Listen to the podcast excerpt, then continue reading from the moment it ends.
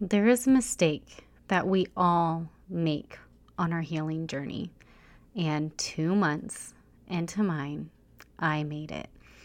And that is that I was feeling so good and I had so much energy that I thought that I could add more to my plate.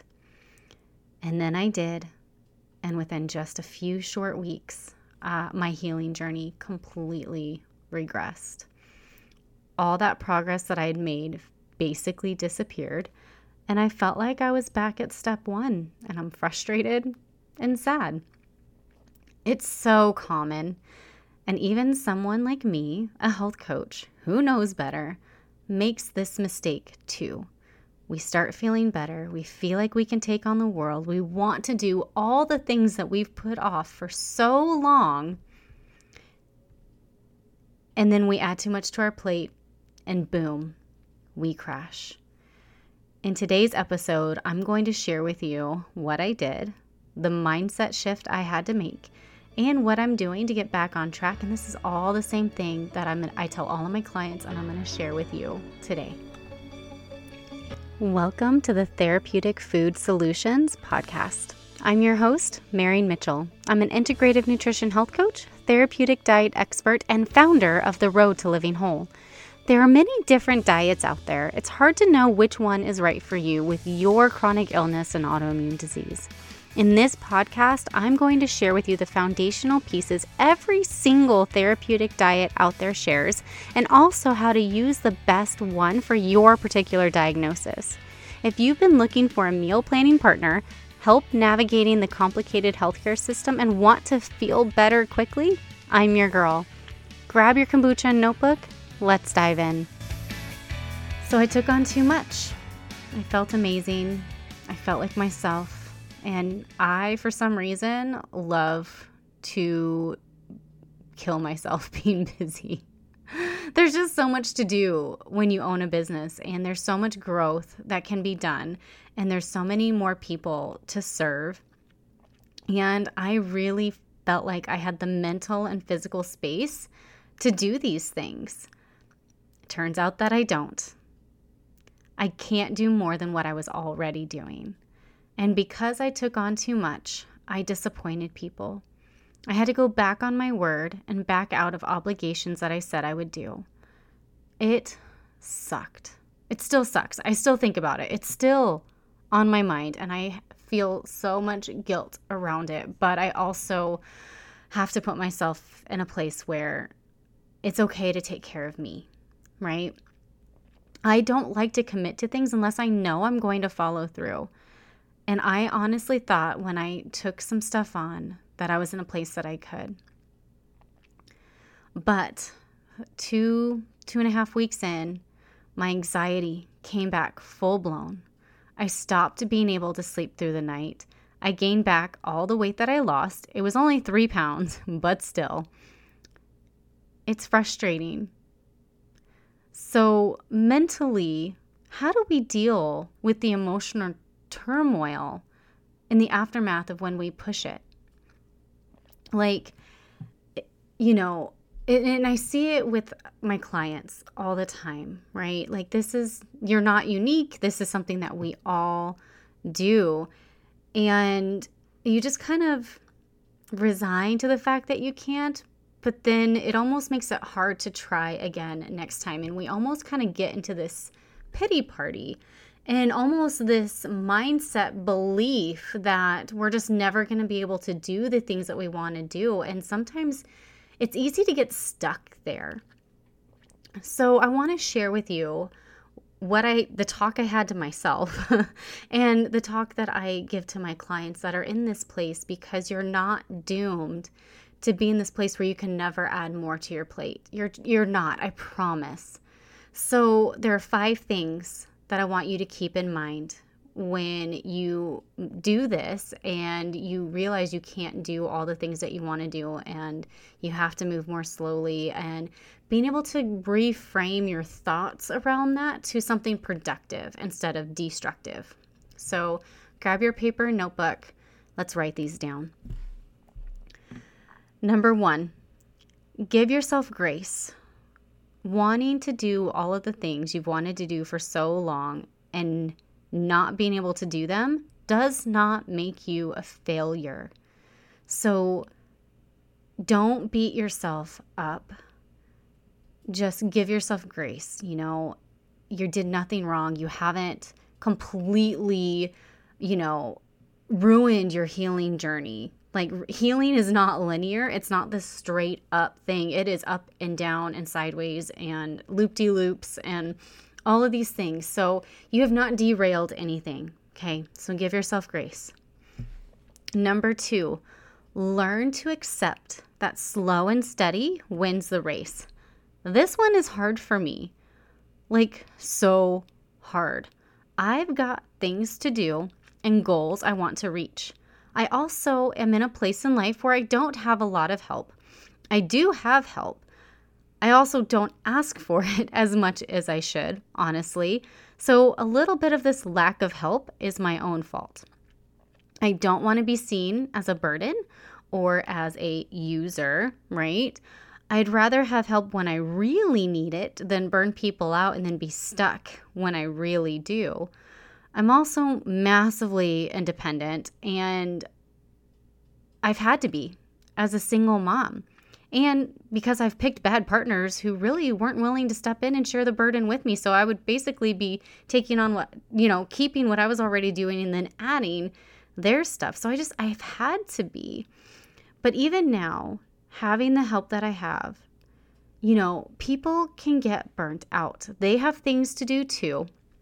So making the mental shift to allow things to move more slowly than I would like and focus on the biggest priorities and allowing everything else to happen in its own time truly helps way more than beating ourselves up. Number 3. And I and I went on a kind of a little tangent on this in number 2. Um, but I I do think it's important and I want to expand on it because we should ask for help but there has to be boundaries to this, okay? Because we do get tired, we are exhausted, we are sometimes in excruciating pain. And, you know, some days are just really hard. So, how do we ask for help but have boundaries that we establish with these people who do help us, not only for ourselves, but for them, so that when, so that at the end of the day, nobody feels taken advantage of or resentful, right? So there are three things that I think help when we ask for help and what the boundaries are. Number one is explain what's going on so people know why you're asking for help and see where you're coming from. I think when people understand when they do have the space to help, they're much more willing to use that space to help. If you're very secretive about what's going on, and you just kind of ask for it if it's kind of entitled right like you don't need to overshare but you can let them know what you're struggling with and what the symptoms are and what days are the hardest and you can kind of give them that insight right then the second thing is ask what their boundaries are and what they are willing and able to give that won't overextend them. I think this is really important because them hearing that you don't want them to overextend themselves and what their boundaries are is extremely respectful, right? Like, even the most giving of people can feel taken advantage of, especially when we're in a place where we don't have much to give back, right? So, letting them know, like, hey, what are your boundaries? And I don't want you to overextend yourself. And this can be, this will probably be an ongoing conversation because sometimes people have more space and then there's times when they don't and letting them know that one that's okay and two you'll respect it and three please communicate it just helps keep the peace all around so that you keep these relationship in your life healthy number 3 let them know that they can stop helping at any time without feeling bad, but to please give you notice, and that's your boundary, right? So that you can prepare other arrangements. You don't want somebody to that has been helping you do something like maybe pick up the kids from school or if you're having a really bad day they'll watch them for you or maybe order groceries. Like i mean the list is endless. There's a lot of things that people can help with right? But it's like you don't want again, if they're starting to feel resentful or angry or something, you you want them to know what your boundaries are. Like hey like if you can't do that please give me you know as much notice as possible at least a couple of days so that i can you know make other arrangements or make sure that i am taking care of myself before then so that i can do this extra task right? So you can see boundaries on both sides and, and again communication is just i think really really important. In life in general and people typically don't explain enough they just assume that we just assume that they know what we know because we know it and it's something that we just know. So why wouldn't anybody else? But communication in any relationship just makes things better, especially if you're asking for things because you cannot physically do stuff, right? And then number four, go back to the foundations. You did not fail. You did not fall off the wagon. You did not ruin anything. This is a normal part of the healing process. It's going to happen. It happens. It's going to happen. It's just how it is, right? So go back to the foundations of supporting the healing process. This is where having the right food baseline is so important. Whole, minimally processed foods, high quality protein, plenty of healthy fats, minimizing processed foods, added sugar, artificial sweeteners. And if you don't really know what that looks like for you or how to make that work, go into the show notes and download my Healthy Food Foundations guide in the show notes. And that's going to give you like the starting point right? And then if you're like, hey, Marian, I don't have the space to do this on my own, can I meet with you, tell you what's going on, and get like a plan from you? We can totally do that too. Schedule a discovery call, and that and the link to do that, it's completely free, is in the show notes as well. All right, so we got healthy eating, right? One of the foundations, but there are three other things that are really key as well. Stress management. Like being able to manage stress in a healthy way, like chronic illness and autoimmune disease and healing, is stressful, right? Like, and then there's all the other things that go on in our lives. And so stress is going to happen. We can't avoid it. We can do things to make it easier, like communicate and things like that, right? But how do we manage it in a healthy way?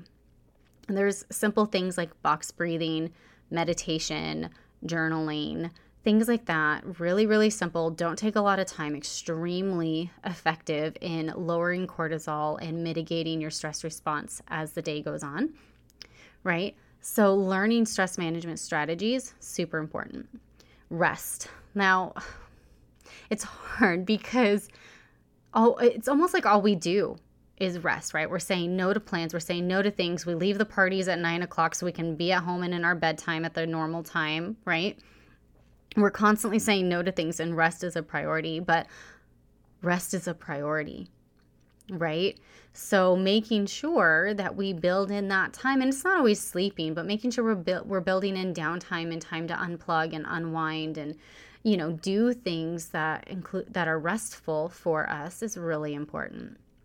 And then physical activity. So one of the things with like autoimmune disease and chronic illness, especially when there's like a lot of pain or fatigue associated with like activity, is we tend to avoid it because we don't want to be more tired. But then we get more tired because we're not doing the physical activity. Physical activity is absolutely essential. Now, do you have to kill yourself at the gym, climb a mountain, like do the do like hardcore intense workouts? Absolutely not, especially if you're in recovery. But tai chi, yoga, swimming, walking, strength training with light dumbbells or body weight for 15 or 20 minutes three times a week, things like that, absolutely essential. And if it makes you more tired and you crash after, it is what it is, but I promise you, you're going to be so much better off with that physical activity than without it, especially in the long run when it comes to your healing journey. Okay. So, the foundations again eating well, stress management techniques, rest, and physical activity. And then number five is believe it will get better. If you believe you're going to be stuck in this place forever and it's never going to get better, well, it's not. You're going to self sabotage yourself constantly and you're not even going to realize you're doing it. But it's how important our beliefs are because whatever we believe is what we're, our our brain is trained for us to do. And if we go outside of that belief there's like this thing that happens inside of us where we almost like break and our bodies don't want that right?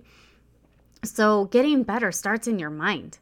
So you have to visualize your life the way you want it to be and remember that vision every single day. So how do we do that in a way that can be routine, right?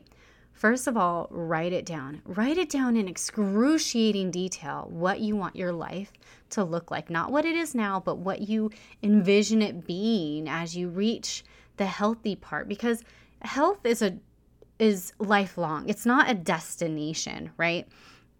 So you're always going to be managing this and taking care of yourself and what that looks like might change, but you're never like you're never going to be able to eat crap and eat a bunch of sugar and drink a bunch of a bunch of alcohol and not sleep and all this stuff. Like those days are gone with your with our youth, right? Like we abused ourselves then. We can't do that now.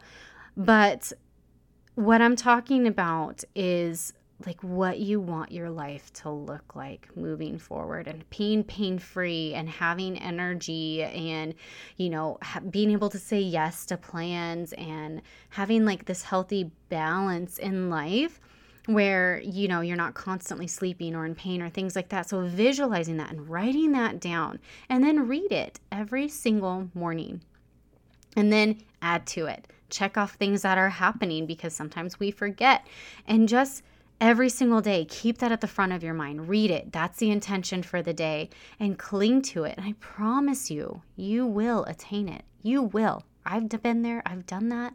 You can and will too. Will it take time? Of course.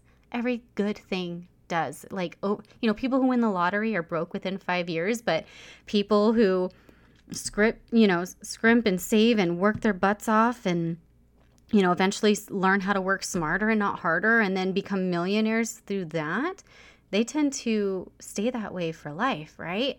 Like the, it's not the money or whatever, it's who you are, who you become along the way is what they say. It's the same thing with healing, reversing or making asymptomatic your symptoms, right? Like it just gets so much better on the other side and you appreciate it so much more and you you incorporate the habits that are going to give you lifelong health. So while I am disappointed that I took two step fo- steps forward and like one and a half steps back, you know, I made the hard choices. I brought myself back to a place that I know I can not only sustain, but I can thrive in this place right now. And I'm starting to feel better. I'm finally starting to sleep through the night most nights my anxiety is getting better. It's not as good as it was, but I figure in a couple more weeks I'll be back to where I was. And I'm sure the weight loss will start again. I mean, I'm eating right, I'm exercising, I'm sleeping. Like as I get better at sleeping and as my stress comes down because my anxiety is not so high, it all just it all just comes it all comes together, right? And just the takeaway message is like when you come to this place where you've done too much and then you have to go back and rest, you have not failed. You haven't derailed anything. It's part of the process. And sometimes we need to push ourselves to even see what we can do and kind of learn like what we can take on, right? That's okay. And everybody does it. You're not like the only one and you're not going to like you're not it, it, it just don't make it bigger than what it is. You know what to do. And if you don't know what to do, you have me that can help you. And just keep doing that. And I promise you, this chapter will end and you're going to be in a new and better chapter. I promise. Thank you so much for hanging out with me today. If you found this episode helpful, would you do me a favor and help others find it by leaving a review? Sharing a screenshot on social media, or sharing the link with a friend. By you sharing what you've learned, others are able to find this podcast and join our community. Be sure to check out my website, www.roadtolivingwhole.com, for over 160 delicious recipes, a variety of meal plans, and a blog packed full of even more healthy living tips. If you'd like to learn more about how to work with me as your coach, you can schedule a free consult through www.roadtolivingwhole.com backslash health dash coaching backslash. Until next time, friend. Bye.